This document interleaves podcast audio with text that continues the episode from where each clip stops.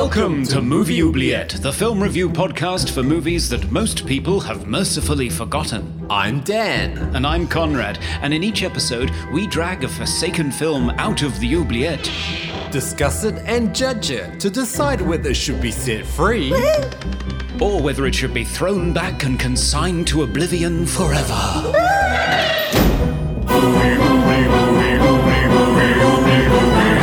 We review the films others tend to forget. Come with us and open up the movie oubliette. Hello. We're live. Hello, everyone. we are.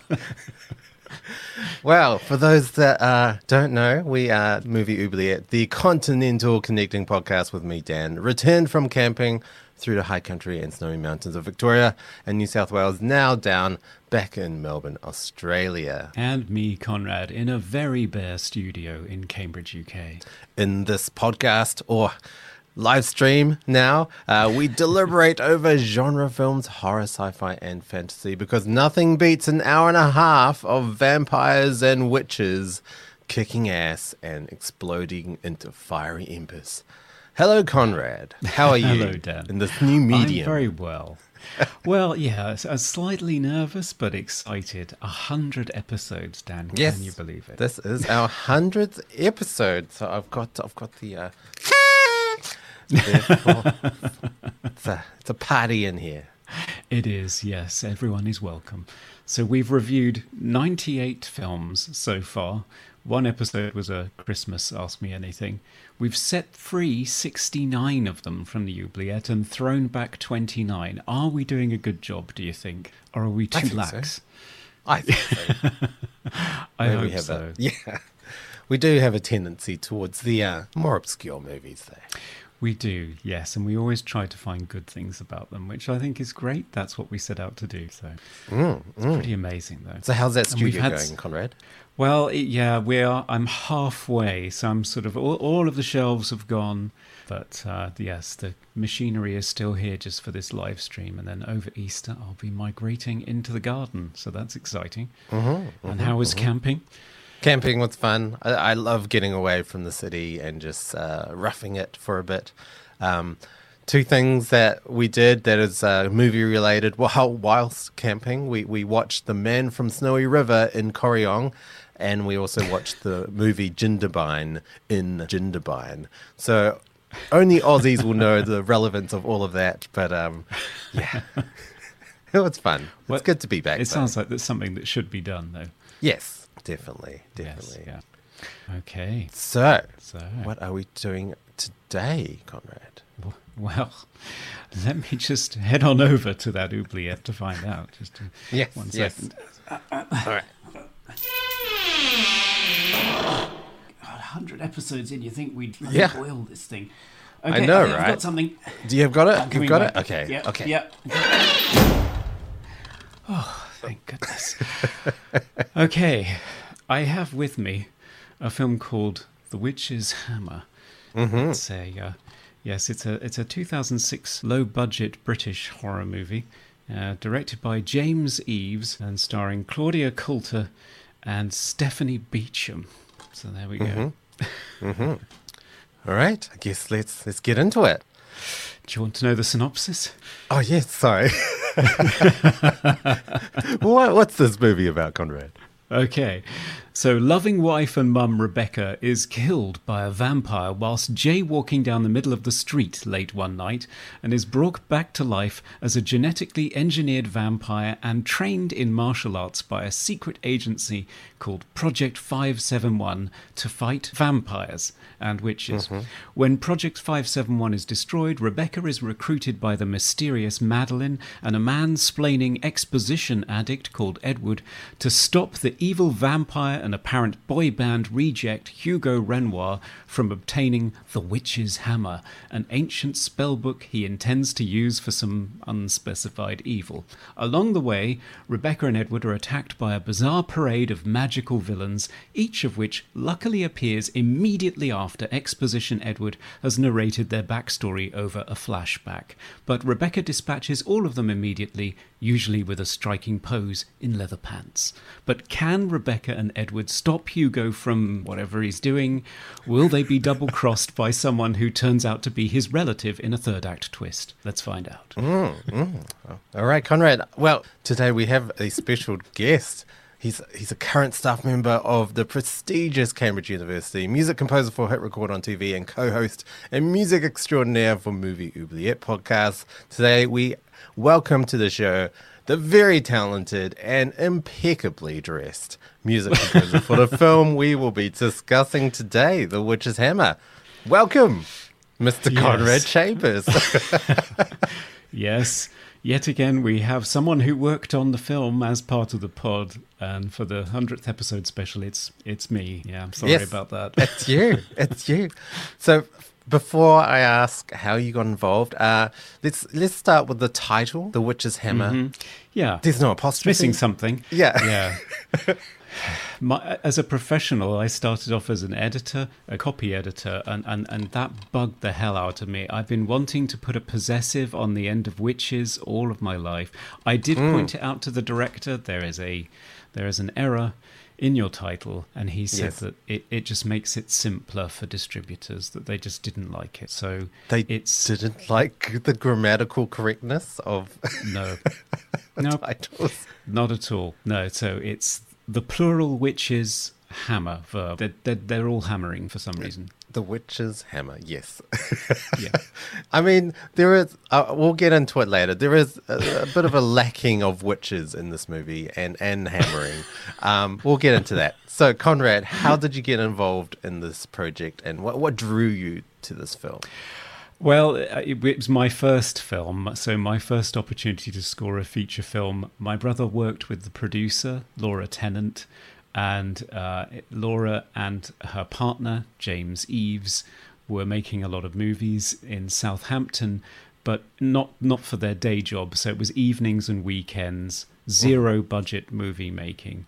And originally, they used to do it uh, in concert with uh, Johannes Roberts, who has Right. gone on to a much bigger career. So they started off sort of co-directing, like the Coen brothers. Uh, so they did a movie called Sanitarium, featuring the spoonbender Uri Geller. Uh, Two films, Alice and Hellbreeder, featuring Dominique Pinon from Delicatessen, a Jeunet et Caro Ooh, regular. Yes. And then Ha- Johannes went separately and did things like 47 Meters Down, Strangers Prey at Night, and most recently Resident Evil Welcome to Raccoon City. And James Eaves went solo and did things like this. yes. And uh, I, I was invited to, to do the score for it, and I thought um, uh, this is a great experience. Let's let's give it a go. And that was in 2002. The film came out in 2006, so it was a long slog. Mm, yeah, yeah, right, right, right. And uh, can you explain to viewers or listeners out there how you made the music? Because it was a bit of a process, wasn't it? It was so back in 2006. I had MIDI keyboards, synthesizers, but I did not have a sampler that could estimate an orchestra. So the way that I would do it is that I would um, I would compose everything with synths, and then I would take samples from a company called East West. I still mm-hmm. have all of the sample packs. They were on CDs. You'd burn the individual tracks, and then you'd you'd copy and paste individual notes to replace each note the synthesizer was making by hand, one uh-huh. by one, track by track. It mm-hmm. was painful. It took Yes. me about a week to do a minute. Yeah, yeah. Oh my god! And, and and didn't you say you had to delete ev- for each new cue? You had to delete it all and then back it up and then on CD and then start again. Yeah, because back then hard drives weren't very big. So yeah, I could do one track at a time on my hard drive, and then I'd have to burn it into a CD-ROM, Woo. and then uh, start a new one. So yeah, it was a long and painful process. Um, so it was lucky that they were filming over the course of three years, because Yeah. It took me that long to sort of keep up with all the changing edits and so on. Yeah. Mm-hmm. All right, sh- shall we get into the film itself? Yes, let's. Uh, did you spot themes and story and character arcs in this movie, Dan? I, I didn't. I didn't. But they did talk about it in the making of, and I was, yeah, a bit com- confused. I mean, this movie does have a striking res- resemblance to other films of the time. So um, Really? the yeah, so so films like like Resident Evil and Underworld and BloodRayne and yes, Blade, um, Doomsday. I mean, that alone, the posters, every every single vampire poster back then had red as as their base color. I mean, it makes sense. It does make sense. Um, It does. but yeah. yes, this this was the age of uh, the, the the kick-ass female lead, uh, often in some sort of vampire, werewolf, vo- zombie uh, genre film. And yes, it looks very similar. Very similar. Uh, doesn't it just? Yeah. So, um, I guess they were they were following a trend, and uh, ladies with swords in tight trousers was the trend back then. Yes, yes. I mean, also Buffy the Vampire Slayer was seemed to be a very huge uh, influence on this film. But I do have to say, like pre the nineties, uh, female sort of action heroes didn't really exist. So even though this does seem like a trope and it's very cliche, it kind of had to happen. Yeah, you're quite right. Actually, it wasn't something that you saw a great deal. I mean, this also has a lot in common with La Femme Nikita, for example. Yes, Somebody being yes. trained to be an assassin, which I think was the 80s, wasn't it? I remember the Bridget Fonda remake, but let's not, let's not remember that. Oh, okay. Um, so yeah, it, it, no, yeah, best not. Um, but it's, um, it, I suppose it is good to see, uh, you know, a cool ass-kicking female lead character in a movie. Um, it, it would be great if if you could understand her dialogue and if the choreography of the fight scenes were Hmm. better. But there we go. Yeah, yeah. So it, it, it does immediately come across as, as quite B grade, uh, just from from that, and also just the overall look. I don't know what it is. I don't know anything about cinematography and lighting really, but just from e- any frame in the movie, just looks a little ugly at times, like odd lighting choices, odd framing t- choices. Um, but when you do watch the making of, it does make sense why things look certain ways because if you just uh, zoom out just a little bit, it looks even worse. Like the, like they would have a corner of a church to work with, and they couldn't Yeah. really zoom out further than that. No, it, it does show the signs of its limitations the whole way through. I think there was a lot of heart and a lot of effort put into it. And let's be honest, Hmm. looking at the script, they really did go for an ambitious movie. I mean, this isn't like Cube, where it's one set and I a small know. group of characters. This a is a lot of locations. a lot of locations, 12 main characters, several different time periods, loads of flashbacks in different styles, So many flats, yes. so many flashbacks. Um, so it's it's ambitious what they attempted to achieve here, and so it's not surprising that you see that the production design couldn't stretch beyond you know a few meters directly in front of the camera Yes, yes. sometimes. And also, James was pretty determined to shoot on film, which in 2006 was, um, yeah, quite a prospect for a low budget movie. This is 35 millimeter film that he was shooting on, and he was trying to light and shoot on that. So often, they would get one take, and if nobody fell over and the set didn't fall over, cut, print, move on. Because film is expensive. It's like cripplingly expensive. So, yeah. Yeah, It speaks for itself, really. And and I, I'm I'm assuming they they edited digitally, like they would have had to transfer film to digital. yeah, it looks like it. Yeah. But I don't know. For, I don't know for sure. Yeah, right, right. Yeah, some of the editing choices were were odd to me and actually quite confusing, especially when on the first watch when we did the watch along. Uh, Yeah. Just yeah, certain scenes that I didn't realize were the same, lo- supposed to be the same location. I thought there were three intercut scenes, uh, or, or certain things like when when she goes after the the w- during the fight with the the witches in in that warehouse. It's one of those pointless fights. Like, why is she killing witches when she's gonna side with them? I don't. Okay. Anyway, she goes outside to grab her gun, but you never see the edit of her, like a close up of her grabbing the gun. So looks like she just runs outside to cock the gun to run back inside.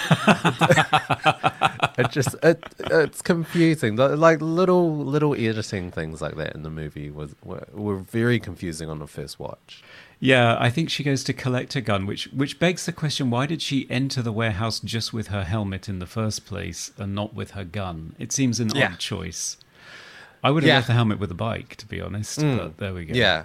Also, that scene was confusing to me because they'd never shown the outside of like the the headquarters of this agency previously, so I had no, idea where she was. Uh, and and so, especially on the first watch, like who are these dead people on the ground? And then I realized on the second watch, but maybe I was just being a bit slow.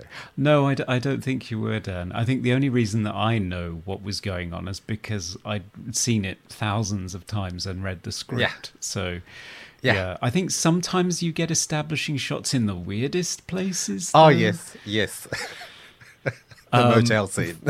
the motel scene, yeah. So you get the obligatory dream sequence where Edward um, dreams that Madeline is is getting rather familiar with him, and then he he It's has a- odd, yeah. it's odd. It's completely unmotivated, and then he has a, a vampire shock, and then he wakes up and, Hmm. and looks at a matchstick book that identifies the motel. Hmm. And just in case you were worried that he was being tricked and that this wasn't the motel, we cut to the outside of the motel to look at a sign Hmm. Yeah. of the motel. But Just- it's just not so even you're the- sure. It's not even the, the motel itself. It's a No. sign on a random road advertising the motel. Yeah. they didn't have the rights to sh- just shoot the exterior of the motel. I don't know. Probably not. No. Yeah. So they, yeah, there you go. Mm, yeah, There, there are some odd choices. One of my favorite establishing shots. I delivered a piece of music called um, "In the Church of Le Cardinal," and there is um, an establishing shot. Le, yeah, Le Cardinal. Yeah, and there is an establishing shot for that that holds for. I think it's it's twenty seconds. It holds for. And every time I toll a bell on the score, it just cuts to slightly closer. it's like that's that Mm, It's is like not the way I cut, yeah. scored it. Yeah, Yeah. that is not the way I scored it. It's not the way it was intended. So uh, I don't know. James loved the music and just couldn't resist. I don't know. I Yeah. couldn't tell you. I, I remember that establishing shot. It, it just seemed to go on forever and for no it's like reason. 20 minutes. no, it's 20 seconds, but it feels like 20 minutes. Yes, yes, yes. So we, we did talk briefly about the the fight choreography. Um, yeah, it, it's. I mean, on one hand, uh, it's lit very well. Like you can see that everything that's going on.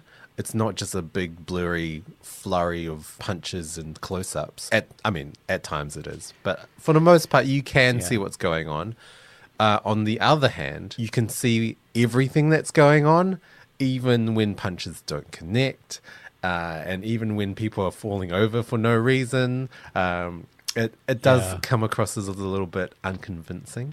Yeah, or sometimes they fall over in the background into a crouching position and then just decide to stay there. Yeah. You know, Yeah. squatting, you know, which must burn the thighs. So I'm, I'm yeah, Oof. perplexed as to why you would choose to do that. Mm, Unless, yeah, I don't know. There's something interesting on the floor that they're looking at. Maybe they're checking their phone.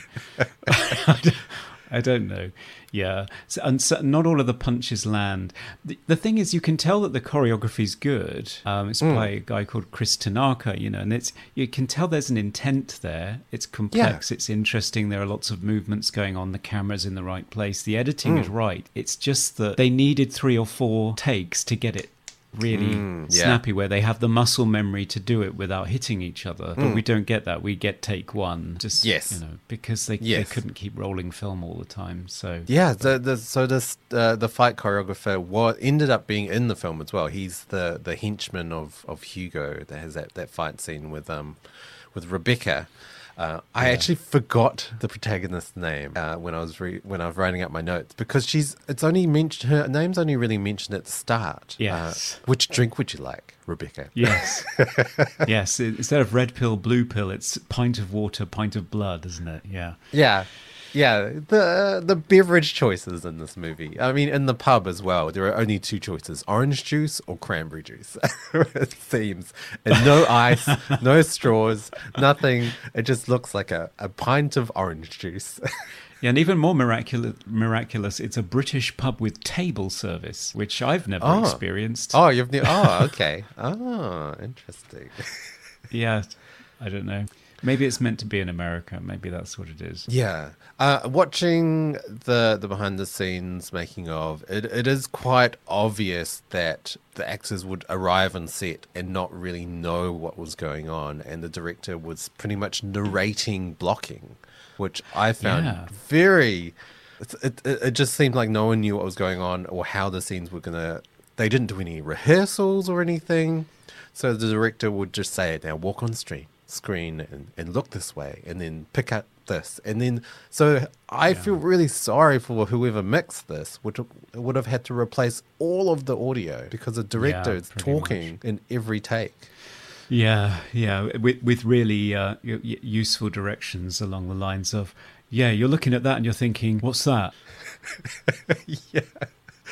although one Yeah. scene it does work uh, and it's purely because there isn't any dialogue um, and that is the the black and white flashback scene um, to, Yes. to tudor england i guess um, I, it looked Yeah. good but it does Yeah, work it- in terms of a director narrating said uh, actions It, uh, that's a scene that I really enjoy, actually. And oddly enough, um, for that, I composed a waltz that's very sort of Danny Elfman esque.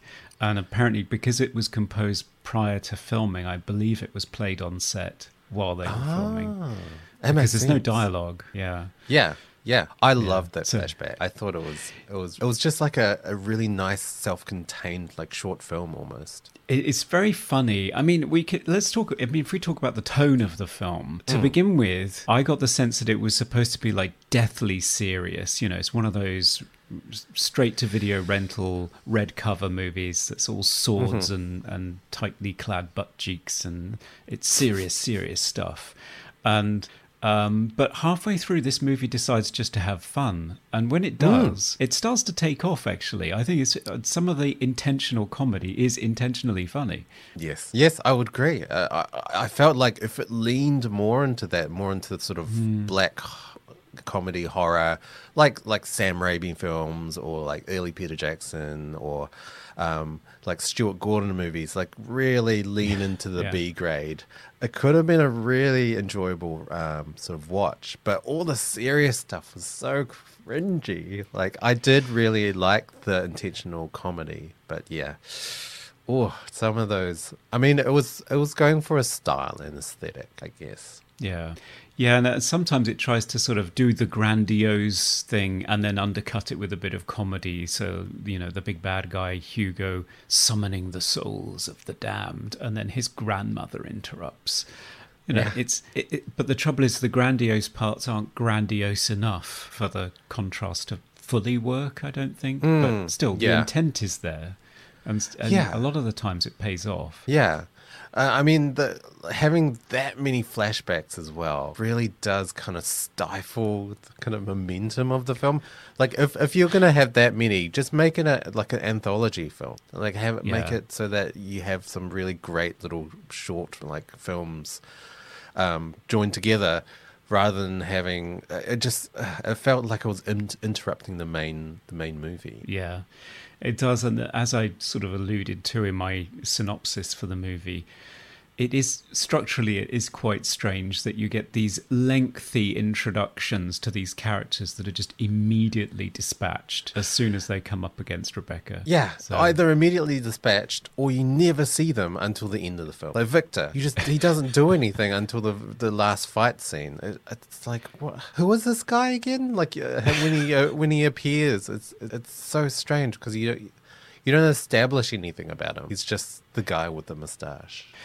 Yeah, and he's not a very um, imposing presence, really. But I mean, it, yeah, it's okay. There are some third act revelations in there that are, yeah, I think they, you know, they reach for surprise and, and, and they sort of work if you've been able to track everything that's happened beforehand. But that, that's a bit of a challenge. All right, well, let's talk about characters and acting. Uh, I don't know any of these actors, not even Stephanie Beacham. Uh, Not even Stephanie Beacham. She was No. she was a British actress that excelled at being like a total bitch in things like Dynasty and The Colbys for many okay. many years in the eighties. So the rival to Dallas. I don't know whether you watched any of these soapy American things, Well, No. yeah, she she was in that, and she's also in one of the Dracula movies, Dracula AD 1972, I think. Okay. So Okay. yeah, she's been in a horror movie before, and she did this really as a favor to a you know burgeoning film director, just to, Right, right. to pay back to the to the next generation, which I, was very sweet of her, just filming evenings and weekends, probably not for very much. Yeah, in the in the in the making of, they said she only she only did four days of filming. Wow. Okay. which is Yeah. impressive. She she does have a presence in the movie. Doesn't She feel like really four does. days. Yeah, I mean, there's, you know, you've got a pro there who's used to daytime soaps. So if you say you've only got one take, she's going to nail it. And she does. I mean, there's some really lovely moments in there from Stephanie Beacham. I particularly like um, when she has that scene with Charlotte and Oscar where they ambush her in her own flat, I think. I'm not entirely sure. She just seems to be walking into a hovel in the darkness in a glittery outfit for some reason. But anyway, they, they attack her in her own home, I think, and Oscar makes some crack about her missing an eye because she's wearing hmm. an eye patch throughout the whole thing. Mm-hmm. And she doesn't do a full eye roll. There's just this. I don't know what she does with her face, but it's this tiny micro reaction to it hmm. That um, tells you that this this is just ugh, tedious, you know. But it's it's really small and it really picks up on screen. So yeah, she's a pro. Yeah, yeah. Uh, whereas the other actors, uh, so I mean, fair to be fair, like Cla- uh, Claudia Coulter, um, she did she did pretty well with what she had to work with. I, I think it's all ADR'd as well, so all of I think her voice is all just um, done in dubs over in post. And she's got an accent in the movie which she doesn't have in the making of. Like, why not just have her speak in the normal English accent? Yeah, I, I don't really know. She's a model, I know that, so perhaps not acting wasn't her first calling, but uh, she looks great and she clearly really put everything into the fight scenes, for example. She went for it, so that's commendable. But yeah, she, it seems like she struggles with the dialogue, and not all of it is audible either. I couldn't hear all of it. Yeah, Yeah. and uh, I mean, especially if it's it's dubbed over, it, it makes no sense. Like, what? Why not No, turn it dub up? it louder. yeah. yeah. I wish they turned the music up here and there as well, Yeah, but maybe that's just music. Ah. a composer's bias. No, I I wish the music was a bit louder. Uh, the fight scenes, especially, it seems like it's it's barely even audible. Um, and Hmm. the only the only part where the music really had time to shine was was in that um, black and white flashback. Like it was, Yeah. it really worked there. Yeah, because yeah, I wasn't competing with anything there apart from sound effects. So Mm, mm, mm. yeah, Uh, so this this movie does have uh, over over reliance for post production. So we've talked about sound, a lot of CGI in this movie, but not not great CGI. uh, no, I mean it's not Lawnmower Man. level of It's not CGI. ugly. Yeah, it's not No. fluoro colors. I mean it's it's not complete a complete failure. I mean it's it's 3D um, particle physics, and it reminds me a lot of Buffy. It looks like TV CGI. You know, where the stuff hmm. that you have to turn around really quickly at standard definition. But for a 35 millimeter film, it struggles a bit in comparison with bigger budget movies, I guess. yeah, yeah. I, I think Melinda mentioned it was very Xena esque, and it yeah, Right. it was. Okay, I've never seen Xena. I really should, shouldn't I? Um, yeah, it doesn't not? age very well. Like it was fun at the time. I watched it when I was a kid, and because it was filmed New Zealand, you know, I was quite, you know, a little bit proud of it being from New Zealand. But uh, yeah, watching it now, it's a hard, it's hard watch. It's it's very slapsticky. Lots of like cartoony sound effects, um, a lot of flipping. Um, there's, there was no flipping in this movie. Actually, I, I expected we've got martial arts and fight scenes. There's no flipping. Want some flipping. No, but you get the sense that they're very, very careful of the flaws because whenever anybody dies, they're either on bubble wrap or a sheet. Have you noticed Yeah, that? yeah. The the bubble wrap killed me. Uh, it's, it's, for some reason, every time there are guns, there are also there's also bubble wrap to protect the guns. Yes. Yeah. well, they're a rare thing in the UK. You don't see them very often. Is it guns or bubble wrap? Guns. no, don't worry. We, we have bubble wrap. All right. Um, Yeah. Uh, yeah. What else can we talk about? Um, I don't know. Uh, Looking at the CGI. Yeah, I, I things that I thought worked. Um, the the female lead wasn't sexualized. Like there weren't any butt shots or cleavage shots. It No, she has a habit of unzipping her top at Well, yes. interesting a lot of- moments. I mean, yeah, but it wasn't overly. I don't know, gross, gross or uh, creepy. Um, yeah, there were a lot of uh, striking of poses and hair flips and.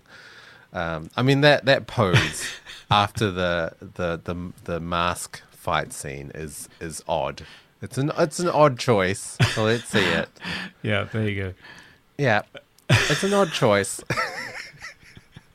they must have deliberated about that for for a while, or maybe it's uh, improvised. I'm not sure. I no, I think it's a very deliberate yoga pose of some description. It probably has a name. I don't know what it is. Not being a proponent of yoga myself, but um, I mean, good on her. I mean, and her knees. Mm. I couldn't do that without being in traction the day after. So I mean, yeah, yeah. Uh, yeah, and, and another thing I liked about a film, I think someone mentioned in the, in the watch along the fact that the male, I don't know, support uh, wasn't uh, just another action hero. He was he was he was kind of the damsel in this movie. He was uh, to a point where I didn't know, really know why he was in this movie, apart from exp- exposition, exposition explaining of, of plot points. He didn't do a lot. yeah, he's a veritable geyser of exposition, isn't he, Edward? Yes. but um, he's he's probably the only character that has an arc. I mean, I really tried to hone in on that final scene where he's getting a beating from Victor. Um, I turned in like a, a cue that was dirge-like, as though this is this is really sad. This guy's just found out that his wife was killed by Stephanie Beacham. Uh, or at least she arranged it, and this guy is the guy who did it, and he's just beating him to death slowly. And I thought, this is, you know, some real pathos here. So, you know, I went for it with his character, but I thought it was kind of sad that um, Rebecca invites him to do some more exposition. I think this is exposition burst number four of six that I counted. Um, and he does his own Yeah. backstory about his wife being killed by a vampire and then coming back as a vampire and attacking him. And um, Rebecca, who's in her coffin on the train, um, pretends that she's asleep after he's finished telling his story. Rude. I know. I know. I know. I mean, her, yeah, her character arc was odd because you never really saw her before. Like she she seemed a little bit, I guess, feeble and and, and weak when she's training. Um, and she she doesn't kill that guy. He just he doesn't die. It's disappointing. Um, but then Yeah, she's just suddenly guy, cold and and just I don't know. It's it's such a strange. You never see her before. I, I noticed as well in all the flashbacks with her husband and son. She's not in the flashbacks, so you don't you don't. I don't feel anything. It just looks like we're seeing um, I don't know stock footage of of father and son. Like it, I don't see any connection with her. No, I mean, we, I, I tried to generate pathos for her while she you know, stood under the shade of the tree watching her family with her her vampire saving sunglasses that seem to d- protect her from everything. Um, but yeah, it's tricky um, because I don't know. I don't. I, I- yeah, like you say, you don't get um, a, a sense of what her life was like before or how painful this is for her, and then the family's gone for the whole movie. And I don't even know if she went back to them at the end. I don't know what No. happens at the end, really. She just wanders off out of frame with a book under her arm. So I don't know. Yes, yes. So I don't Okay. know what the arc is there. G- going back, uh, let's go back to the book. So the book is called The Witch's Hammer. Mm. Is that right? Because I didn't get that until the second watch. That the book is called The Witch's Hammer because they only mention it once and they never never refer to it as The Witch's Hammer ever again. Uh, yeah, Malleus Maleficarum, or I'm probably pronouncing that horribly, horribly wrong. Yeah, but that, that's that's the book. She writes the witch's hammer after hammering somebody. Yes. Catania. Yeah. Yes, yeah. Uh, it, it's an odd choice for a title as well because there aren't that many witches in the movie, um, No. and not a lot of hammering, so it's No. it's it's confusing. It is confusing, and when the witches do um, show up, uh, they seem to be sort of flippy things with staves and balls, glowing balls. Which Yeah. wasn't what I was expecting from witches, but there we go. No. and then Stephanie Beacham, turns full emperor at the end and starts sort of Ah, lightning yes, bolting the lightning. Edward yes. on the floor, which is great. Yeah. Yeah, different. Yeah, it wasn't wasn't what I was expecting. But I never really got a sense of what the witch's hammer was meant to do or No. why it was important. So they were trying to There we go. resurrect some lost souls of the damned or something. I did really like those cloaked um, figures. I thought they were really, Yeah, they were- really terrifying. They were actually. pretty cool. Yeah, the mouths, the the weird mouths that's, that are superimposed over the top, and the glowing eyes. Yeah, it's, it's not too bad, is it? I mean, it looks like they're wearing your grandma's curtains, but it, it's not bad. They're I like them. I think. I like them. Yeah, they they were puppets. Um, what was confusing though, because I watched when when you watch the the making of, they're they're actually incredibly tall. They're huge. Yeah. They look like they're two three meters tall. But in the movie, because of how it's shot, Hugo isn't looking upwards. He's looking directly flat. flat. And so it Yeah. appears that they're the same height as normal humans. Yeah, or smaller because he's crouched over a candle the whole time. So Yeah. yeah, and that, there's no shot to show over the shoulder shot to show them sort of cowering over him. What? No, Hmm. No. no. It's no, like, it's a shame. wh- why even make them that huge if you're going to film it like that and edit Yeah, because like it that? made the puppeteering really awkward.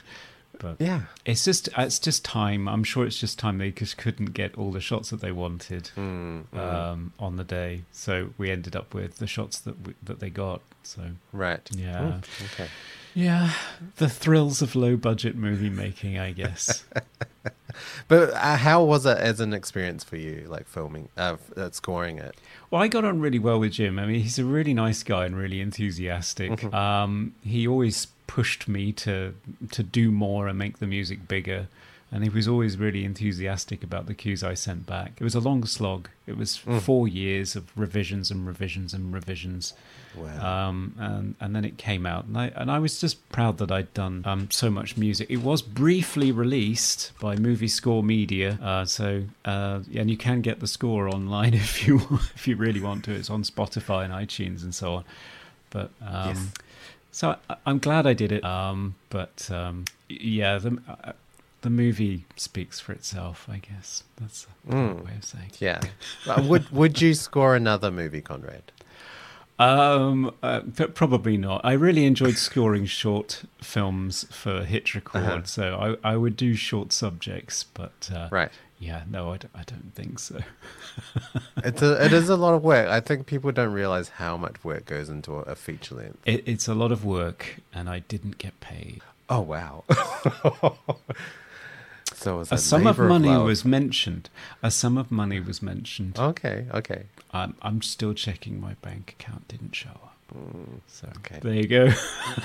and on that bombshell, I think it's time that we go into our next segment. Oh yes. Now it's time for random trivia.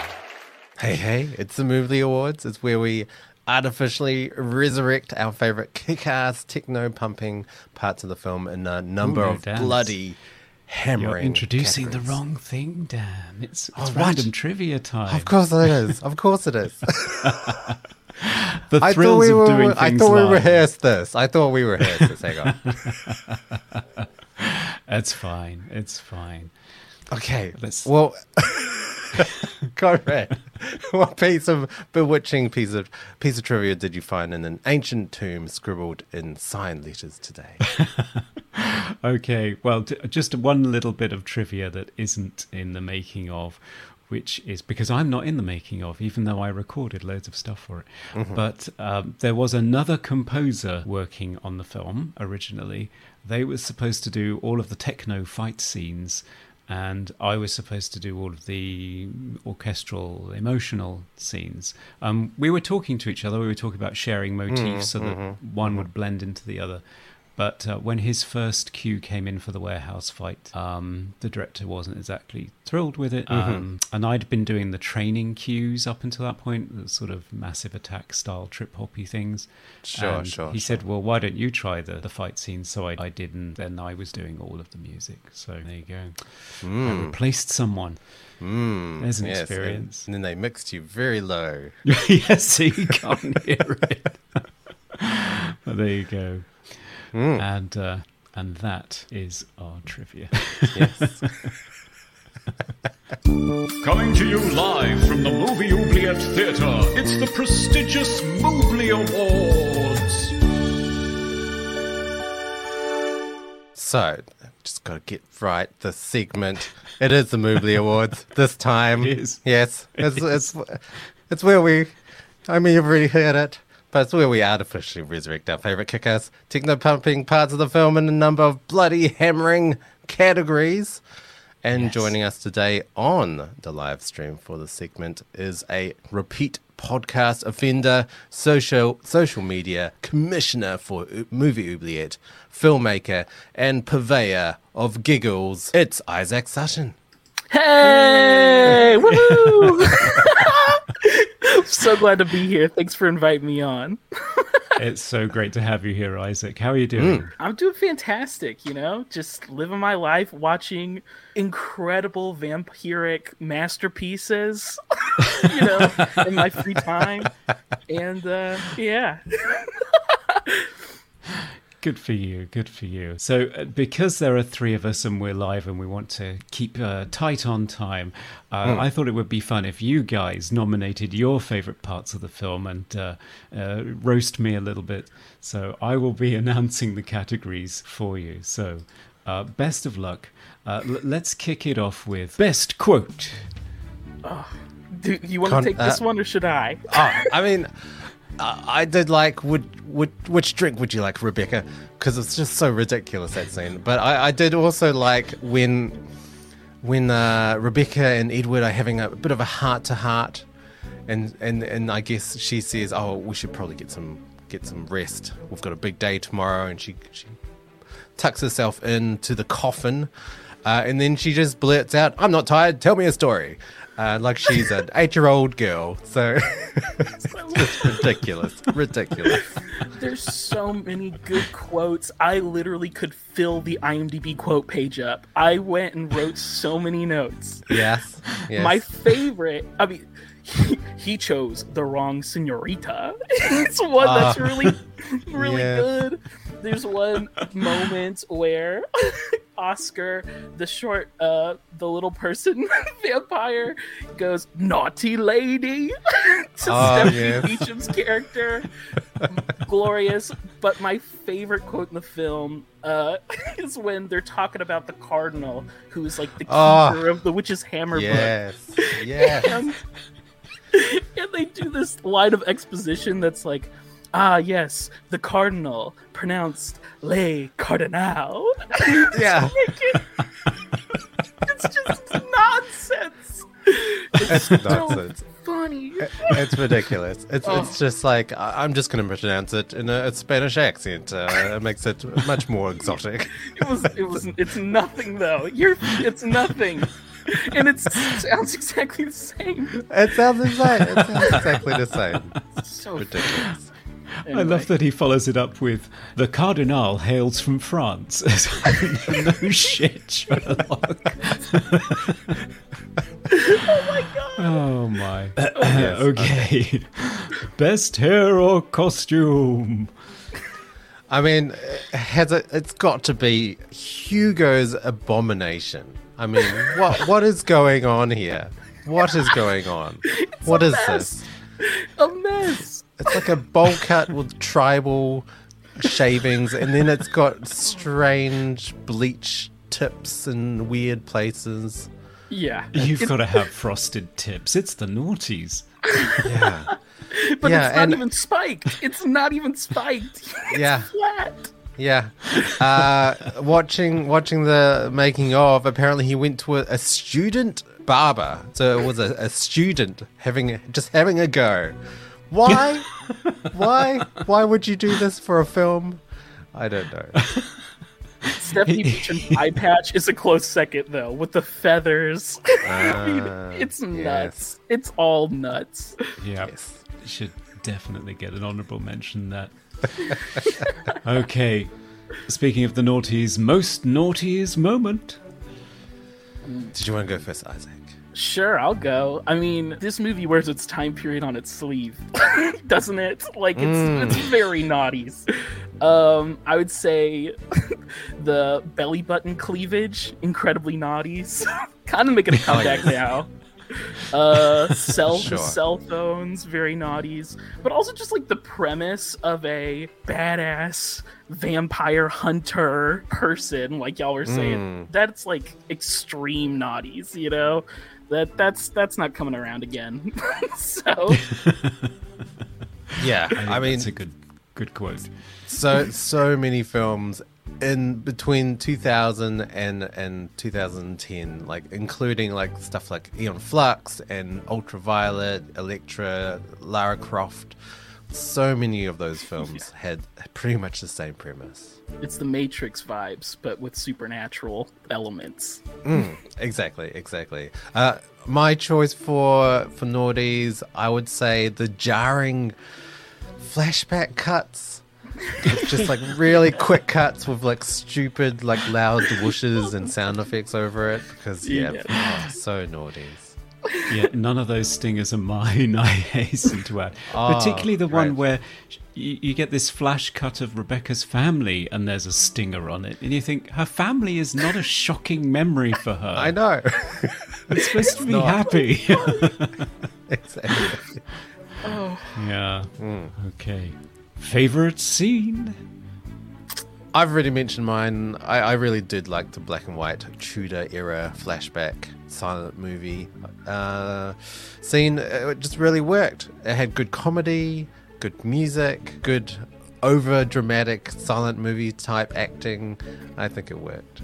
Yeah, it, I mean, it's definitely the best scene. Uh, if you're, yes, I would say it's the best technical scene. I would say it's not my favorite scene. Oh, my what was your scene- favorite? my favorite scene is when Oscar and Charlotte kill all the clowns because Oh, you're watching this just regular film. Like it's it's low grade. It's B B level like Hmm. horror comedy esque, not really. And then all of a sudden you enter a clown massacre out of nowhere, and it's so jarring. and they Yeah. squeak the clowns' noses before they kill them, and it's so funny. I I love the clown killing scene. It's fantastic. right, right, right, right. Um, I, I feel like that was the point where it, it really tonally shifted in the movie. It went from a very serious film to a, like a very funny film. Yeah. My theory is that Oscar and Charlotte make this film. they are the true stars of The Witch's Hammer. Mm, yeah, yeah. It's it's odd though because their sort of two attributes aren't really conveyed very well. No. So Oscar's supposed No. to be an acrobatic, you know, uh, nimble, quick, uh, moving character, but you never see him doing that. You just see him kind of hobbling in the background. Um, and and Charlotte's supposed supposed to be huge, but she looks the same height as everyone else. So I'm I'm confused. Yes, they're, co- Yeah. they're they're wonderfully confusing, Dan. It's like it's like House, you know, like the Japanese film House or like The Room. Yes, like they're yes. beautifully confusing. I Mm. I I eat it up with the spoon. Okay. Biggest fantasy, horror, or action cliche? I got one. Uh, yes, go, go, go, go. the very end of the film after they like defeat Madeline or whatever, she literally goes, "No!" Ah, yes. so good. You have to. You have Supervillain has to scream no. to definitely. Yeah. Uh, I'd, I'd go with like vampire cliches because every time a vampire is on screen, they have to bare their teeth, make hissy noises, and have their eyes flash uh, every single time. Um, but that's that's vampires for you. So true. So true. I put I point out a couple of action movie ones that I noted down. One is the car won't start when the villain is coming towards you. Mm-hmm, mm-hmm. or Yeah, the door won't open. teeth. Yep. yeah, exactly. Yeah. And um, at one point, I think Rebecca she fires six shots and then loses the gun. And I thought, oh, well done, six shots, you got that right. But then later on, Edward picks up the same gun and fires two shots out of it. So obviously, somebody in the sewer reloaded it and put it back on the floor, which is very considerate of them. So that's great. is. I love that. It is. Best special effect. There's so many I've, uh, goods. Ah, I, mean- keep stepping on you, Dan. I'm sorry. Yeah, I, I've already mentioned mine. I'm just going to quickly the the the souls of the damned, the the puppetry, the glowing eyes, the teeth. Uh, I think they really worked. They were very terrifying. I wish they'd made them look taller, but um, yeah, True. Yeah, the Souls of the How about you? Damned were were very, very good. Again, that's not the vi- route I went with my best special effect. Yes, yes. I I liked so many of the special effects. There's one scene with a giant syringe full of hair gel. There's a ah, scene with huge, huge syringe. huge, literally a horse syringe. There's a scene with with the, like a JPEG of a knife stabbing into another Oh. JPEG of a heart. I love that. It doesn't even look like a knife. It just looks like a triangle. It's a triangle. But the best special effect is every time they shoot somebody in this film, they turn into a 3D skeleton with particle effects, and it literally rules. I I love it. I Yeah. love it. It's premium B grade 2000s. I I watching it the first time when they first shoot somebody, I was like, "Oh, there's a skeleton out of nowhere!" And uh, surprising, fun. I, I loved it. Mm, mm-hmm, I like mm-hmm. that even when Rebecca jams a, a motorcycle helmet on top of somebody, that turns up into a, a glowing thing of particle effects. as well. Uh-huh. Because she stabbed someone. Okay, fair hmm. enough. Everybody's got particle Okay. blood. Yeah. Best sound effect? Uh, well, uh, jumping off the, the particle effects, I did actually like the sound effects of them exploding into embers. Like it's it had a nice sizzle. Um, well, it worked. Yeah, it did. It did. I um I liked the clown honks when they were murdering all the clowns. You're just obsessed with murdering clowns. oh, Isaac. the Oh, clown you must murder. really hate clowns, The clown murder is so good. I mean, I've never seen better clown murder in any film. Truly. Yeah. And finally, uh, I have a feeling where Isaac's going to go with this, but funniest scene. I wrote down, I wrote notes for this segment. I wrote a Yeah. full page of funniest moments. so Oh, oh gosh. wow. I think We could do that as a Patreon extra. we can do it as a Patreon extra. I'm not gonna read them all, but I like the tarot cards. So when we're when we first meet, um, like the secret coven of witches that is trying to kill the ultimate vampire, the way they tell the backstory of killing the ultimate vampire is through tarot cards, and the tarot cards they flip over look like they have Napoleon Dynamite style drawings on them Yeah. and it's so good. It's it's premium comedy. I mean, I I, I probably that one's probably unintentional. You know, it comes just above the clown killings for me. Is the Napoleon Dynamite tarot cards. But what about I mean- you, Dan? My funniest scene, it, it, it is definitely intentional. It, it's it's just so good. It's when uh, Edward is trying to find a weapon in the kitchen to fight uh, Oscar, and he's going through all these drawers, pulling out these drawers, and they're just like jam packed full of spoons and forks. Just far too many spoons and forks in, in any kitchen. And he's like, Where are the knives? And he picks up a frying pan and leaves the kitchen. And then the door closes, and the back of the door is just covered in knives. It's so good. So oh, funny. it's hilarious. yeah, that that's probably uh, my favorite as well. A close second would be uh, Charlotte's father face palming after she ah, dies Oh, yes. at the dinner table. Because so if somebody dies, you just face palm. That's Yeah, it's like, oh, another, killed another one of my offspring. Damn it. damn. and that is our Mooblis. Hmm.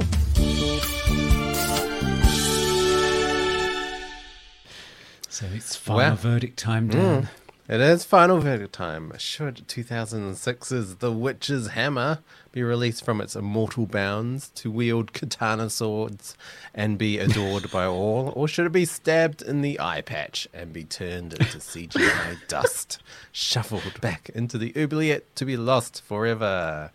Gentlemen, let's uh, let's bring down our final hammer verdicts for for The Witch's Hammer. Okay, Well- Isaac, do you want to go first? Yeah, I'll go first.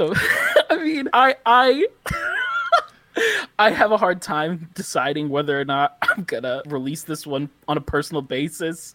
I mean, it's it's a joy, it's a tragedy, like uh, two sides of the same coin, right? Um, I'd probably say keep it. I, I don't know. You did a pass once, correct, Conrad? I kind of want to do a pass as well because it truly is um both it watching it i had such a great time right? So i can't really uh condemn it but i don't think i would polish it off to go and show every single person i knew at the same by the same token.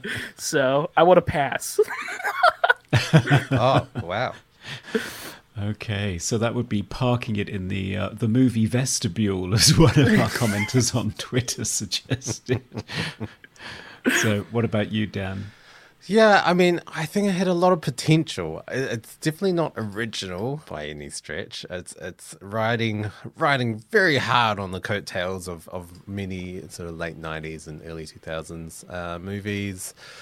Uh, I, I just wish if, if the acting and the effects and the um, cinematography were, were a bit better, or if they just leaned more into the comedy, it could have been a really, really good movie. Uh, I did like the music, uh, bit biased, of course. Uh, you don't have to say that. you can hate the music if you hate it. but but yeah, I think uh, amongst all of those, the, the plethora of, of female-led um, genre films, action genre films, and in the, at that time, this really does fall short. So I'm afraid I would throw it back in. Yeah, I mean, I, I have a very uh, a soft spot in my heart for the movie because it's the first movie I attempted to do a film score on. I think it it's ambitious in terms of its script, in terms of all the locations and all the characters. But I have to say the the shortcomings of the resources, I think they do show and I think the film is, is it struggles to be enjoyable because it, it's so tricky to follow what's going on. So, uh, regrettably, although I did work on this movie and I did enjoy working with you, James Eaves, I, I- I wouldn't recommend this to anybody. I, I just couldn't. So I would throw it back in for our 100th episode. Yes. So, Dan, would you like to do the honors? Yeah, yeah, sure, sure. Okay. All right, I'm just okay. All right, I'm just picking up. Okay. All right. Uh, oh, it's, like, uh, uh, it's struggling a bit. Oh, No, let me go.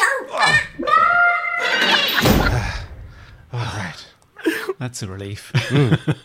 rest in peace Yeah, rest in peace. Yeah.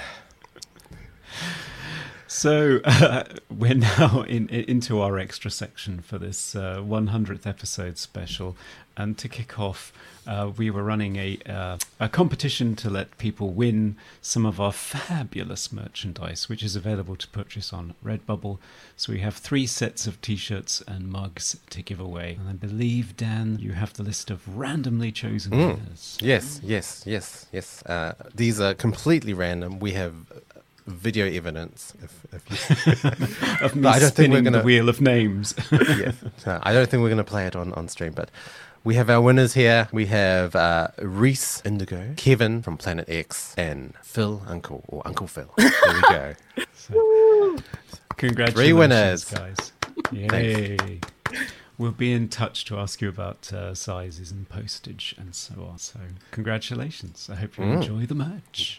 Yes, yes, Um, yes. And also, for a bit of fun, we thought that it would be uh, good for you guys to have a chance to decide which film we do for episode 101. And in this case, we were given two films by um, the Australian Blu ray label, uh, Via Vision, who have an, an imprint label. They sent us Conquest of Space sorry, left is right and right is left. Conquest of Space, which is a uh, 1955 science fiction film that apparently might have influenced Stanley Kubrick's 2001, but I've never seen it, so who knows. And we have uh, Audrey Rose, which is a 70s supernatural uh, resurrection thriller with Anthony Hopkins in the lead role. So quite interesting options there. So I am going to post a poll in the uh, in the comments section on YouTube. So let me just hit that button, see if that goes live, and hopefully everybody can vote. And at the end of the show, we'll let you know which one you went for. Yes. Exciting. And uh, for the last section of the show, we thought that we would do an Ask Us Anything and just kick back and relax and have a bit of fun. And for that, we thought we ought to bring on somebody else to ask us questions. So, our second special guest today is a writer, a filmmaker, video essayist extraordinaire, and was our first ever guest way back on episode 8 on Capricorn 1. It is, of course, Serge Bonarchuk of Cop Crash Pictures. Hello, Serge. Hey, hello, Hi. Sid. How's it going? Welcome back. It's so exciting to have you here. Thanks for inviting me. It's fun to be back uh, before my customary summer guest spot. Yes, we'll be asking you what your film choice is going to be pretty soon, I'm sure.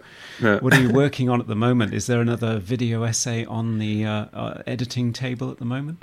uh, hopefully, yeah, within another, um, uh, optimistically, next weekend, um, I'll have my next video essay up. Uh, two weeks at the most. Um, and then, uh, then I'll be doing uh, a really, really big essay after that. That is kind of like, like I've got a hard, a, a- a deadline for it that's not self-imposed.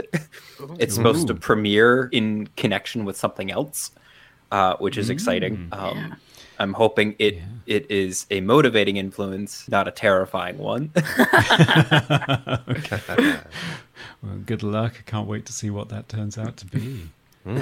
so you uh, invited me to uh, host a little AMA, so I've got some questions Yes. for you. Uh, It looks like the fire viewers, away. the patrons came through. There's a lot to get through. Uh, so here we go.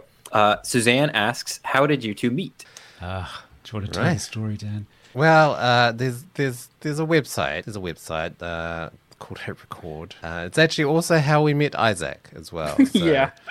uh, it's it's been it's what's co-founded by Joseph Gordon-Levitt, and it's like a production company thing. Uh, it's changed quite a lot since then, so we're not not really on it that much anymore. But um, we used to collaborate on there, and yeah, we met through the internet, and the rest is history.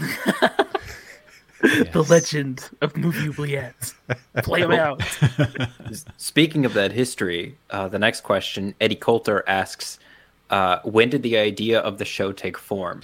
I think it was me to begin with. I mean, we knew we wanted to do a podcast, didn't we?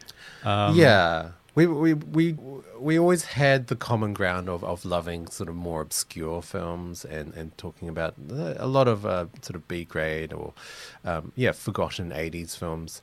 So we just wanted a, way to talk about that in in a medium um, and and uh, being able to do all the jingles and stuff because we're both musicians was really appealing. I think. So hmm. yeah, it, it kind of just started as an idea, and, and it has grown. Like if you if you listen to the first episode, we we didn't really know what we were doing at all. Don't listen to the uh, first episode. it gets good around episode eight when Serge shows up. Yeah, but I mean, in terms of the format, I think I think the title "Movie Oubliette" came from me because I'm a huge fan of Labyrinth. Mm. And the word oubliette I learned from Hoggle. It's a mm. place you put people to forget about them. So that's where that comes from. And I had the format of we would have a verdict. One of us would show the other one a film the other one hasn't seen, and then we'd have a verdict to decide whether it should go back in or, or stay. Mm. Um, but the pièce de résistance, the Moobly Awards, which actually makes the episodes fun, that's 100% Dan. That's it. Yeah. I mean, there was that was such a, a last minute idea as well. I think Hmm. like the day before we recorded, I thought, no, let's do this. And then back then Yeah. we didn't have the announcements. Like uh, it was it was very yeah. It's just like a oh, it's an idea we could possibly run with. Yeah, so we just yeah, it just grew, and uh, yeah, now it is what it is today. Well, uh, Red Ma sixty one asks, uh, it's a two parter. I'm gonna ask the first part first, which is, uh, have you ever met each other in person? Oh, We have. Yes, just once. Once. Just once. Yeah, Which so- country was it in? It, it was in the UK. Dan It came was all the way UK. to um, all the way to UK Norfolk to another hit recorder's house. Um, we sat outside and had a barbecue, and we had a, a really great day. And I can confirm, if anyone is curious, Dan is much taller than you think he'll be, and a great hugger. So, there you Ah. I, I would say Conrad's also taller than you think as well. um, and I think it was during me and my wife's honeymoon. So I think the year previous we got married, but we, we kind of spent a year just saving up, and then we went on this massive European trip. Because my sister actually lives in Italy, so we, we went to like nine countries in Europe or something. I can't remember. It was it was a lot of countries, and and the UK was on that trip. yeah, back in the days when we could go places. Yeah, those were the days. and then uh, Red Ma sixty one. The second question they have is, do you both like sushi? Of course I do. I love sushi. I'm I'm vegan, so hmm. no. I was converted to veganism during the pod, unbelievably. Hmm. By a guest, right? Um, by a guest, yeah, the director of the Clovehitch Killer, Duncan Skiles.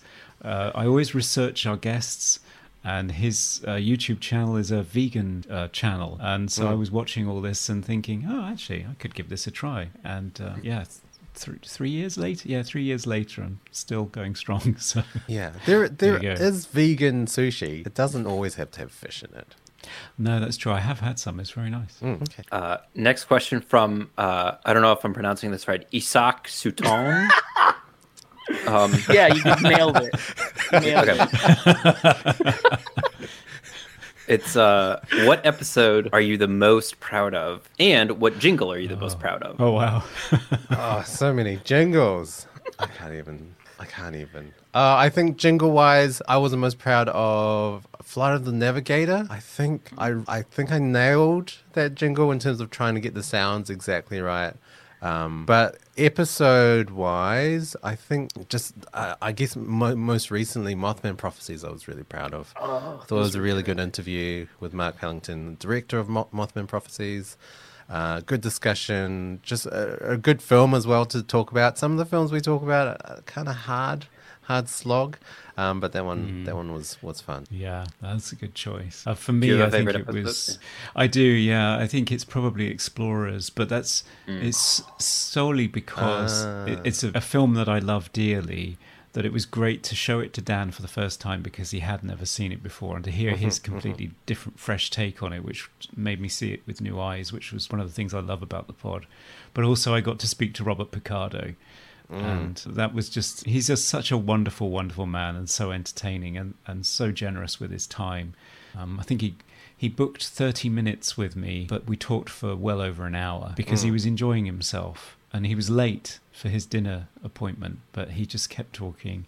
So yeah i have a very fond fond memories of that one. Um, Yeah. and in terms of jingle i would say return to oz because um, it's a beautiful, complex score by the London Symph, and I think I managed to pull it off, which was yeah quite something. So I was proud of that. Mm, yeah, Good stuff. Um, well, Nick Hardy uh, says first of all, congrats on the hundred episodes, Yeah, and then thanks, he Nick. says thanks. He's been Uh, there since it- the beginning, I think.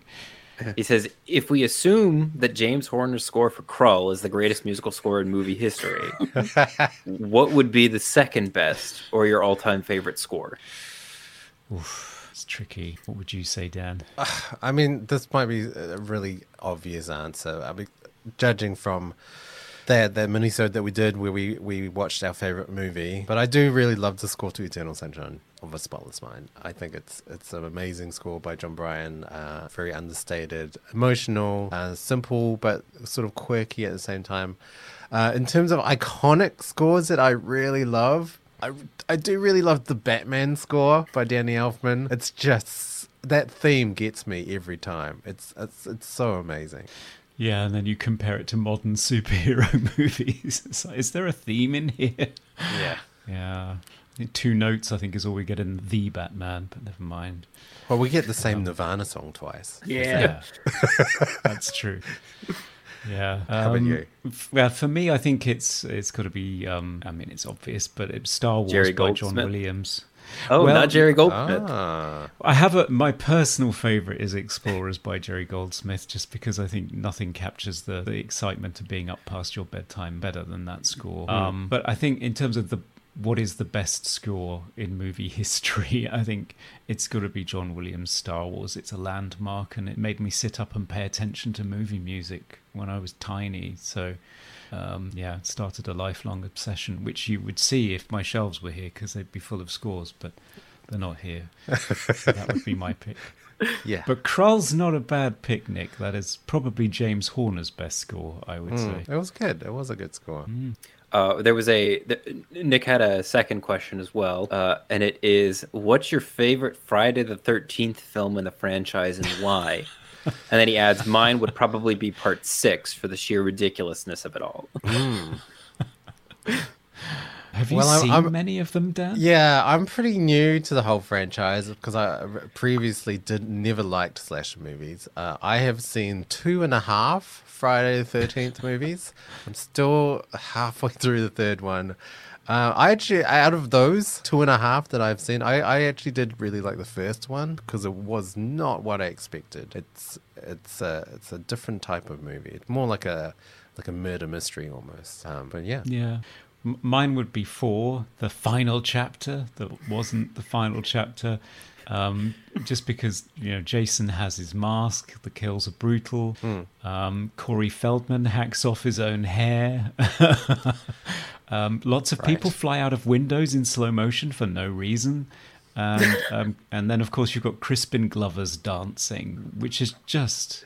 I have to see this film. It's amazing. It I think it's sounds sort of it's I think it's peak Friday the Thirteenth for me, just in terms of getting the whole you know um, campsite, um, one person being killed after another thing. And Jason is sort of fully fully formed and got his mask on, and it's really gory and and Crispin Glover's dancing. It's great. Uh, so it looks like we get a couple of questions from Philip O. Uh, says you've got the whole afternoon free and there's no pandemic. Uh, what dream double feature at the cinema are you going to see? Tricky. Yeah, this took this took me a while to deliberate over, but I would have to say uh, Shaun of the Dead and then Hot Fuzz because I'm a huge Edgar Wright fan, um, and I, I watched Hot Fuzz um, when it premiered in, in New Zealand, um, and and some of the actors were there for like a, a Q and A afterwards. Uh, I had no idea who they were at the time. But uh, yeah, I had a lot of fun, and, and I do really love his films. Uh, it's a good choice. I mean, one of the things that I missed about being in cinemas was being with a, cr- a big crowd of people laughing with a movie. Mm, yeah. It's, there's nothing quite like it. Watching comedies with a big audience is fun. I always remember Yes. seeing um, South Park, and we I think we're far enough into the broadcast for me to say this fully, but we yeah when the um, "Shut Your Fucking Face, Uncle Fucker" song came on, you couldn't you couldn't hear the film after a while. Just Eh, people were having trouble breathing; they were laughing so much. Mm, and okay. it's it's just moments like that that you just treasure. So yeah, mm. but that wouldn't be my choice. No, Um, okay. My choice would probably be to do an Alien and Aliens double bill. Yeah, I thought about some one of the one of the franchises, uh, like Terminator One, Terminator Two would be quite good, or even Halloween One, Halloween Two. That'd be great. But Yeah. the Aliens franchise for sure. Yeah, when I was the, I could program the films at the Warwick Student Cinema at uni. Um, one of the first things I did was do late night double bills, and one of them was Alien and Aliens, and that thing was sold out. Everybody wanted to go and see that thing. So, Wow. Sick. yeah, it's great. Uh, so then Philip O also asks, um, how do you even begin to go about getting such fantastic guests, including the panels you put together for Iconicon this past year? Well, Conrad, take it away. It's all it's all Conrad and his uh, sneaky ways. It, it's yeah. I, I don't. I don't know. I don't know how how to describe. I just ask people, and you know, I guess I'm reasonably articulate, and I always say, I always try to express to somebody why we would like them as a guest, um, not just hey, your your your movies are great. Would you like to come on our show? You know, I talk to them about why we would like to talk to them about a particular movie. Um, and I always remember at the end of the interview with Robert Picardo when he said to me, "I'm late for my dinner," um, but uh, you know, I didn't mind because it was a it was a joy to talk talk to you because you care and you actually know what you're talking about. Sure, Um, yeah. So I guess that's what I try to convey that we're invested in them, that we've done our research, that we care about their their work as an artist, and we do want to have a conversation with them. Um, and that's why we get so many great returning guests like these two here as well. Yeah, I took a lot of convincing. It was like every day. I was like, all right, fine. You've convinced me. yeah, like, Conrad is being modest. What they did was they they met my fee. ah, yes. The weird thing, the weird thing with Serge, with Serge being our first guest, was we were thinking about we should have a guest on the show, and I thought, well, I I, I, I want to go with Serge because he, he's somebody that I can trust. And I thought, and then afterwards, I thought I actually haven't spoken to this person, so I think that's a credit to the quality of the work that you put out that you make people feel as though they they know you and they can trust that you'll do a good job and be very entertaining while you're doing it so um, thanks for And I- being our first guest No problem. I had um uh, and I when when you first reached out to me via DM, it was um I recognized your profile from comments you had made. You had been following me for a while, like on Twitter and stuff. And um, I don't know. It's it's weird to think back and like like we're friends now and collaborators. It but like for I don't know. It's just weird that it's like we c- we knew of each other but did not know each other. Anyway, but yeah. yeah i don't know i just thought this guy's solid he'll be great Uh, we've got uh, right in the schoolies asks, "What is a film that is absolutely awful but you love it regardless?"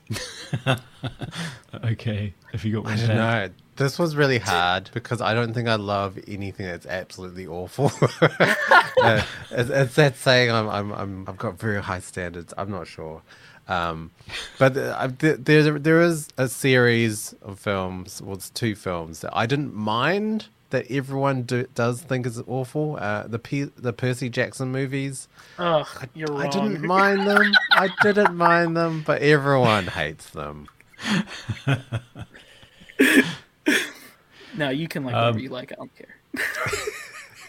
for me, and this is something that I think uh, Melinda, who is watching, will will either hate me for or love me for. I'm not quite sure her her relationship with this movie, but it's Xanadu, um, which is this hot mess of an 80s 70s musical with Olivia Newton-John roller skating with um, uh, um, oh gosh, what's his name? The um, the famous dance, Gene Kelly. Sorry, brain fart. Right. Yeah, Olivia Newton-John and Gene Kelly roller skating in a musical, and it, it's just a hot mess. But I just love the ELO songs. I think they're great. so Sure. That's because you Melinda hate is saying- right? yeah, I know. I hate musicals, but I just I love this one. I don't know why. Yes, Xanadu's. so okay. so that's mine. Um, okay. Uh, Louis E. Saavedra Saavedra asks, "What would be the ultimate lineup of bands slash authors in a musical con- in a music concert?" Mm, this, uh, this this was another hard question for me because I don't, there's a lot of musicians and artists I do really love, like you know Radiohead and Björk and I don't know Foo Fighters and stuff like that. But it, it's kind of music that I used to listen to. I don't know whether I would see them again now. Um, so for me, it's, it's just a whole bunch of YouTubers that I follow, and they're all synth people, like Andrew Huang and Red Means Recording and Bad Snacks and Rachel K. Collier. Like, just I'm just a synth nerd now, and that's what I want to see. Jean-Michel Jarre. Yikes! I've actually seen him live. yeah, yeah. So, Conrad, Um, how about you? Uh, for me, I think it would be an all-star lineup of of amazing women. So I, I would have Tori Amos there, obviously. Sure. Annie Lennox, Kate Bush, even though she doesn't really leave home very often now, bless her. Bjork, um, and uh, for a, a more modern reference, Christine and the Queens. Which Oh, I, yes. Yeah. I think is amazing. So Have you seen that video with Kate Bush making tea? Is that her? It's, it's very odd. she makes tea all wrong. Does she? What does she do? Does she put the milk in first? I can't remember, but it, it's it's just it's a it's a it's a travesty to watch. Don't watch it. Or do. I don't know. Turned him off Kate Bush forever. Never again, I said. It's like a basic British fail. I think you can get deported for making tea. Mm. Yeah. Wow. You you know how Americans make tea? You, you don't, do you? We dump it in the harbor. Hey. Ah. Waste of good tea. Uh, s- the next couple questions are also from Louis Saavedra. Um, uh, ever thought about playing in a band together? We kind of Yeah, have. Kind of. I guess remotely. We've done a lot of music together, and we we we've got plans plans for music in the future as well. A few EPs and albums in the works. But um, yeah, maybe not in a live sense. No, I can't actually play live. I'm, Yeah, I'm, I'm- a I'm- self-taught musician.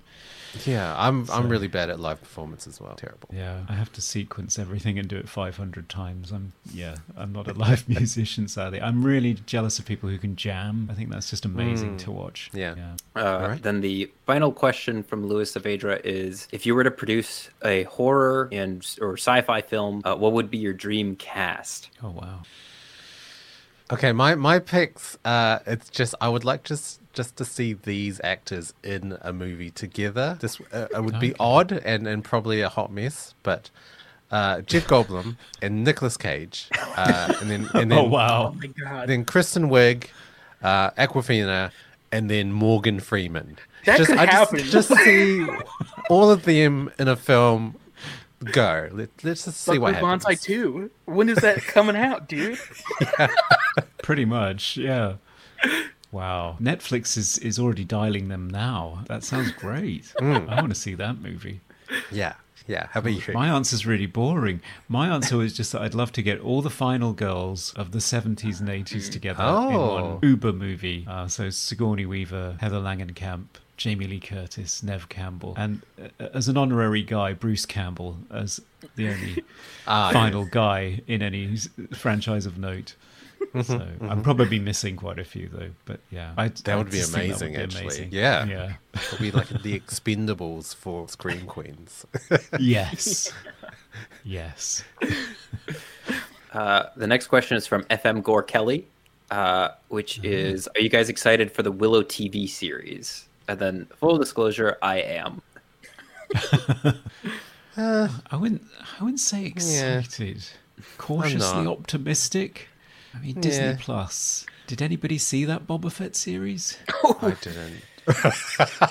Call him out, dude. I mean, You mean the very long episode of The Mandalorian? yeah, with the Power Rangers on scooters. What? Oh, Power Rangers have better vehicles than that, dude. Come on. Don't disrespect that's the Power true. Rangers. That's very true.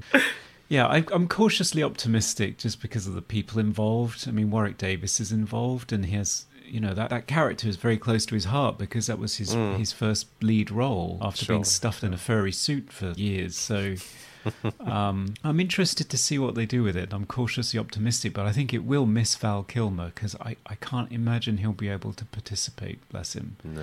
And he was such an important part of the movie. Um, so yeah, I don't know. Cautiously optimistic. We'll wait and see. Uh, so then, um, the next user is named. Well, then let's see. Okay. You're And making wow. that up. I am not. uh, they ask Milo and Otis, greatest buddy movie of all time. I, I I can't comment. I haven't seen it. Ooh, I yeah, I have seen it. Didn't didn't you tell me they killed a whole bunch of animals making that movie? Or that's what I've heard. Yeah. Oh, Yikes. The ASPCA was not on set. Oh, Oh, I, I, in terms of best buddy movie, I would say Hot Fuzz for me because I've already mentioned Oh, it. It's, it's, it's very good. It's very good. It's good. um, mine would be um, Paul Dano as a shipwrecked man and Daniel Radcliffe as a flatulent Oh, corpse. Swiss Army So Man. Swiss. Army Man. It is Have you such seen a good Everything movie. Everywhere yet? It just came out here in the. States. Oh No. my god, Conrad, you're in for a treat. I, Oh, I yes. fell in love with the trailer, so yeah, I, ca- I cannot wait. But Swiss Army Man was amazing, and Da- Daniel Radcliffe. I mean, I hate to say it's the best performance he's ever done because he's dead in the whole movie. But Yeah, it is and- very, very good. It's it's the it's the oddest premise for a film I've ever seen. It's so strange.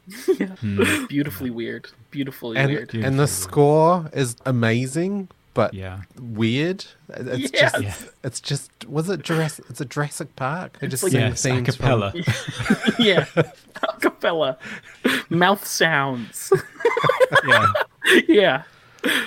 It has to be seen to be believed. If you haven't seen it out there, it's it's worth a watch. Yeah. I guess when it played at Sundance the first time, everyone was walking out because it was just like, we can't do this. like the Yeah. fart jokes were too much. But wow. Yeah. Such a good movie. It, it is very good. So we the next batch of questions, we have seven questions from Melinda. Uh, and uh, number one is who would be your dream celebrity guest and why? So many though. Uh, director for me, I'd love Terry Gilliam. I think that would be amazing. Ah. I, I, mean, I, I just love all his movies. Uh, I think for just an experience, Jeff Goldblum. Uh, although we probably it, would, it wouldn't be a very coherent or, or focused discussion. no, but it would be funny. yeah, It would be very funny. Um, for me, I, I mean, if you're going to shoot for the stars, let's get Steven Spielberg on. Mm. Because actually, he has an encyclopedic knowledge of film, and I'm sure he mm. would come up with something really obscure that he I would just sit back and listen to him talk about it for 40 minutes. He'd be amazing. Mm. So that would be mine. Either that or Guillermo del Toro, who's oh, just Yeah. such a great filmmaker, but also just such a lovely guy. I think that would be a fun conversation. Yes. I would kill a man to meet Guillermo del Toro in real life. that dude's so great. I love him. He is. Uh, question two is uh, what was the hardest movie you've had to watch so far and why? There are three movies that come to mind. Uh, so extra the stuff, but I think the hardest movie to watch for me was Ewoks Battle for Endor because, because we had to watch the first one as well just to understand the second one, and that was just that's just torture, torture watching those movies. I've written exactly the same thing. Yeah. yeah. Didn't I Matt watched- love those movies too? yeah, Matt- Matt, yeah, Conley did Matt love Conley. it. Yeah, Yeah, the community director at uh, hitRECord. So one of our former bosses came on the show to talk about his deep and abiding love for uh, the Ewoks movies, and we trashed it. And he was such a good sport about it. But I loved the fact that after we delivered our final verdict, he just said "fuck you guys." yeah, Only time that's happened on the pod, but I loved it. yeah. Yeah, it's interminable. Uh, th- that first one is like watching paint dry, but with with freaky, unblinking Ewok eyes. Yeah, and ad breaks as well. Oh, Oh, really bad. terrible. Yeah. Uh, question three is uh, what movie that's outside your stated genres would you love to cover but you can't because it's a western, a romance, action movie, etc. or a Whiston. Where are we still? Yeah, uh, I couldn't answer this movie. I, I don't I don't think there is anything. I don't know. I just really love covering genre films. I think that they're they're more interesting to talk about. Yeah. I mean, I, I, my guess is probably pretty obvious. I'd love to talk to Dan about 1917. Um, but I mean, right. it, it's because Dan doesn't watch war movies very much. Yeah, I I still haven't seen it. I still haven't seen No. 1917, and, Wow. and it is on it is on Netflix right now, uh, where I am. Um, but yeah, I don't know. War movies, uh, gangster movies, westerns, and um, and sport movies. I just don't watch. Yeah. I just I can't. I just don't know. It just doesn't appeal. No, it's fair enough. So- So I would love to talk to you about it. Uh, question four is what movie was the biggest surprise to you? Like you thought it was going to be one thing, but it turned out to be something completely different. I have a good answer for this. It was relatively recently as well, episode 85, Reign of Fire, which I looked at it oh. and I thought, Yeah. it's an early noughties toxic masculinity festival, and I'm going to hate it with a, with a passion. And it actually engages with the nature of heroism in some pretty interesting ways and thought provoking hmm. ways, and has interesting arcs for all of its characters. So, uh, and the effects really stand up well even to today just because of the way that they're used. It's well directed. So, I was not expecting it. I thought this is just some straight to rental early noughties garbage fest, but I loved it. I really enjoyed it. Didn't you say that there was a trailer in the UK that was terrible for it? Yeah, there was. Oh, the Yeah, trailer's we- really bad. Yeah. Yeah, I think Isaac shared it on our socials. It is bad. It re- see, I watched the trailer to see what we were in for, and I thought, oh god. Well, I mean, my choice would be sort of the other reaction, uh, polar opposite. I expected Doomsday to be, mm, I guess, better than what it was. Or, or, or just like I thought it was going to be a zombie movie with like pretty much Resident Evil in, in the UK, but uh, there were like punks, and then there was they went to the Knights of the Round Table era with swords, and then and then it was Mad Max at the end. It was just such an odd film. Yeah, it was. And who's that directed by? Neil Marshall. So, yeah, I was expecting something quite different and really good. Yeah, Uh, we threw that one back. What about Ghost of and it was awkward because I, I was actually discussing with Mr. Marshall about appearing on our show at the time. Yes. And he stopped talking to us. Yeah. So I don't know whether he listened to the episode and was a bit upset with us or disappointed with our treatment of it. Hmm. Sorry, mister Mm-hmm. Marshall. Still would really like to talk to you because you do make great movies and great Hmm. episodes of Game of Thrones. That one Uh, just didn't work for us. Sorry. Question five is what are some sound design or score issues that annoy you to death, but non musicians don't seem to notice? Um, I guess not a s- not a sound issue, but a sound trope. Uh, is guns make far too much noise when you just pick up a gun? It's just a big rattling fest of clanks and clicks. It's like, oh, surely guns aren't that noisy. You'd hope not. I mean, I'd be severely worried about pulling the trigger, the amount of noise they make before you even cock the damn thing. Yeah. Um, How for about me, you? it's reusing musical cues from other movies because I Oh, yes. recognize them. I Yeah, think, what's yeah. that doing in this movie? it pulls me right out of it, so it really bugs me when that Mm, yeah, happens, and it happens yeah, a the, lot. the scream cues and and Halloween H twenty. Yeah, yeah. Did y'all see um, Wonder Woman eighty four or whatever, where they take the sunshine, uh, Kaneda's Yeah. death scene Oh. and put it over Yeah. her flying? what yeah, the heck? yeah. Yeah, but that cue pops up up in in Kick-Ass as well. But it's the same composer, so it's like, is it plagiarism if he's doing it himself? Yes. Yes. I mean, I'd say it's you know it's disappointing for a composer to repeat himself, but it's probably because the director told him to. I know what Yeah. that's like, so yeah. Uh, question six of seven is uh, what do you both? That was that wasn't meant to be shade. I'm just. Anyway, um, uh, what do you both think of the idea that if studios must keep rebooting movies, they should reboot bad movies? Uh, and if you were going to reboot a bad movie to make it better, which movie that you've reviewed in the show would you choose? That's a good question. Mm, It's a very good question. I think we've covered a lot of potentially good movies, just badly executed. Like a, recent one, Lawnmower Man, I think was a good premise, just really badly executed. Um, and and MirrorMask, I thought could have been way better than what it was. Uh, it's still, I still think it's a good movie, but I think it's because of the source material and the fact that it's, you know, it's Neil Gaiman. But yeah, it could be better. Yeah. Another one I thought of, you, you've mentioned it before, The Stuff, which Yeah. I think there is a scary, satirical, amazing movie in there somewhere. And there are elements of it there. And I know there are lots of people that appreciate the ramshackle, crazy nature of it. But I would just love to see a new independent filmmaker turn it into something really biting and funny and terrifying. There's a lot of potential there. Yes. Um, and, and just as a, as a quick gag, because I have to mention it, Ladyhawke, but all I would do is just replace the score. All the red-tailed hawks. Oh, yes, those two. Sorry, had to mention that. Uh, and then uh, seventh question: uh, If you were to come and visit me, uh, Melinda, uh, what delicious treat would you like to have waiting for you? I don't know. Um, whatever is uh, the, the the the delicious treat of wherever you live. That. You're after a bit of culinary tourism there, Dan. Yeah, yeah, yeah. I, I I do like to have whatever is traditional of that area. Like when I went to Scotland, I had haggis three times. So, um, and one of them was on pizza. So, yeah, I'm I, I'm a big proponent of local cuisine. That sounds insane. I don't think even Scottish people do that. It's very brave, very brave.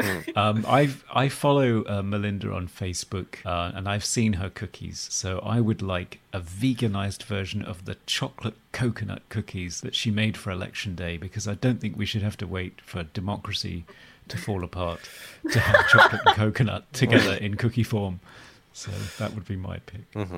Uh, so then we've got uh, two questions left. Uh, next, this one's from Kevin from Plan- uh, Kevin from Planet X. If your if your next episode were your last, which movie would you choose to discuss and why?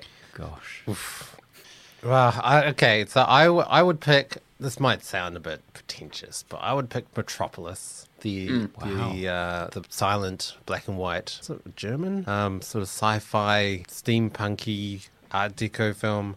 I don't know. I think it would be a really interesting movie to talk about, and because it's so old but so influential uh, in terms of sci-fi. Yeah, that's a good choice. I, I went for the personal route. I would say the talented Mr. Ripley, although that would be Oh. tricky because it's it's an Anthony Minghella movie and it was a, it was a pretty big hit at the time. I think it's been forgotten since or overlooked since compared to The English Patient. But um, it's a thriller, um, so I think we could do it, and it touches on some some emotional things that resonate with me personally. Um, and I also think the music is pretty amazing in that movie. So yeah, I'd like to talk about that one with you. That movie, I, I I loved that movie when I first saw it. It was one. It's one of those movies that it's really good, but you kind of don't want to watch it again because you just feel so icky in, inside. Yeah. Um, and and they they did a couple of like sequels, I guess, to it as well. There's one with John Malkovich. That's that's really odd.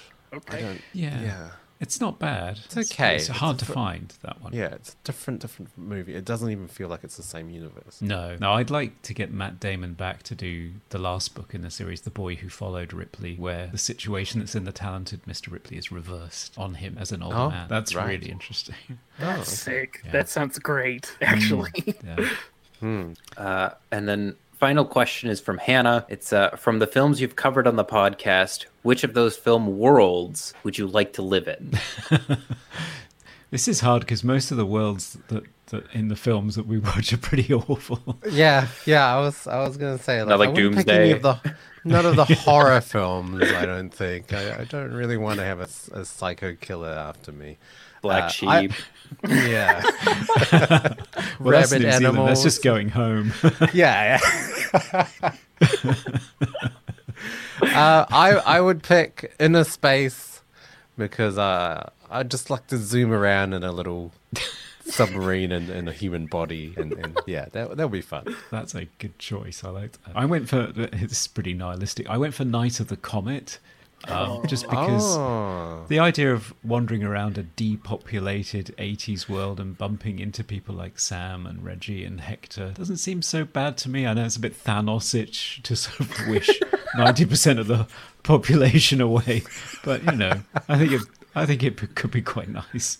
I- Uh, I did lots think- of great 80s clothes too. Yeah, I did think as as a possible second choice was um uh, that that film that we did with you, Serge, um, the New Zealand film, uh, Quiet Earth. just because you know I don't like people, uh, and just, just, just drive around going to whatever shops and just take whatever I wanted. Ah, that'd be Yeah, I was gonna say about about like 25 minutes of that movie. It seems kind of nice. Yeah, but then he's just sort of rolling around in a negligee, trying to shoot himself. I mean, no judgment. Yeah. no. We've all been through the ringer the last two years. Yes. So, yeah, the pandemic was good training for that. But That's a great, great question, Hannah. Thanks for that. Uh, it, I, there is one last question on the list. If, if I don't know if we're good on time, but it's just uh, and it's for me. But it's um, w- any plans for the next hundred episodes Oh wow. besides having me back four more times? of course. of course. Goes without saying. I don't know. I just more of the same, I guess. Um, Yeah. we might get a taste for live streaming if this goes well. Yeah. Yeah. so we might do this Um, more often. Yeah, I mean, just like more higher profile guests, I guess. Um, and I mean, if, if we're talking about what what our dreams for the pod would be, it would be it would be good if this we could do this full time and, and and have like distributors just Yeah. send us movies for free to review. That would be great. Yeah, to be top of the iTunes and Spotify charts and movie reviews and millions of followers, that would be amazing. But I have to say, in a in a hundred episodes, we've we've had some amazing guests, and we've developed a really great audience of people. S- Some of you guys are watching live now, and it's uh, all of your comments that you send through. It's it's great. We've developed this little community, and I'd be quite happy to carry on until I'm withering and old and grey, sitting in a chair watching movies and just talking to Dan about them. It's been great. It has been, yeah, yeah, doing all those jingles, so many jingles. so many jingles. We must have done 200, 300 jingles now. Y'all have to Yeah. release a, a best hits album of just the jingles. just the jingles, just like 10 second cl- Yeah. snippets of. Here's a hundred jingles. That's jingles episode. just jingles. Wow, wow. Something to think about for sure. okay, well, thanks for doing that for us, Serge. It's been great Yes. to have you here. Thanks for having as me. our compare. So, and I think that's our show, isn't it, Dan? Oh, uh, results of the poll? Oh gosh, yes. So the poll has been running. Uh, let me just uh, refresh that screen and see how it's doing. Wow, it looks like it's Conquest of Space at sixty-eight percent there. Okay. I was not expecting that. I thought everyone would be after the Anthony Hopkins seventies possession movie, but there we go. We're going to be going back to the fifties, Dan. We were- we wanted Oh. to do a wider time span Yes. this year. Is, so is it great. black? Um, it's black and white, right? It is, yeah. So that's brilliant. Thanks for everyone for voting. Yeah. Can't wait to do that. Yes. Thanks everyone for voting. Well, I guess that's the show. Uh, thank you again, Serge and Isaac, for joining us. Uh, where where can our viewers, listeners slash listeners follow you on uh, on your channels? Serge. Uh, oh, oh, Isaac. Isaac, go. Isaac. yeah, there we go. Save the best for last. Uh, mm, you can hit me up on Twitter at Isaac Last Name. Um, I also just released like 12 blog posts about my favorite media from uh, 2021. I'm really timely on that sucker. You know, April's best time to release stuff like that. So uh, you can see all of my thoughts on film and, and anime and music um, at www.isaacsutton.com. So, or actually, I think it's isaac.lastname.com. It's isaacsuttonreal.com. So, Okay. appreciate y'all giving me that plug What- space. What? So why do we have to be careful when we're searching for your YouTube channel, Oh. I think this is on one of my episodes. I, so for some reason, there's another guy named Isaac last name on the internet who is into male pregnancy porn. Don't check him out. He posts stuff to YouTube. He can't get flagged. I don't know how to get ahead of What him a in time to be alive.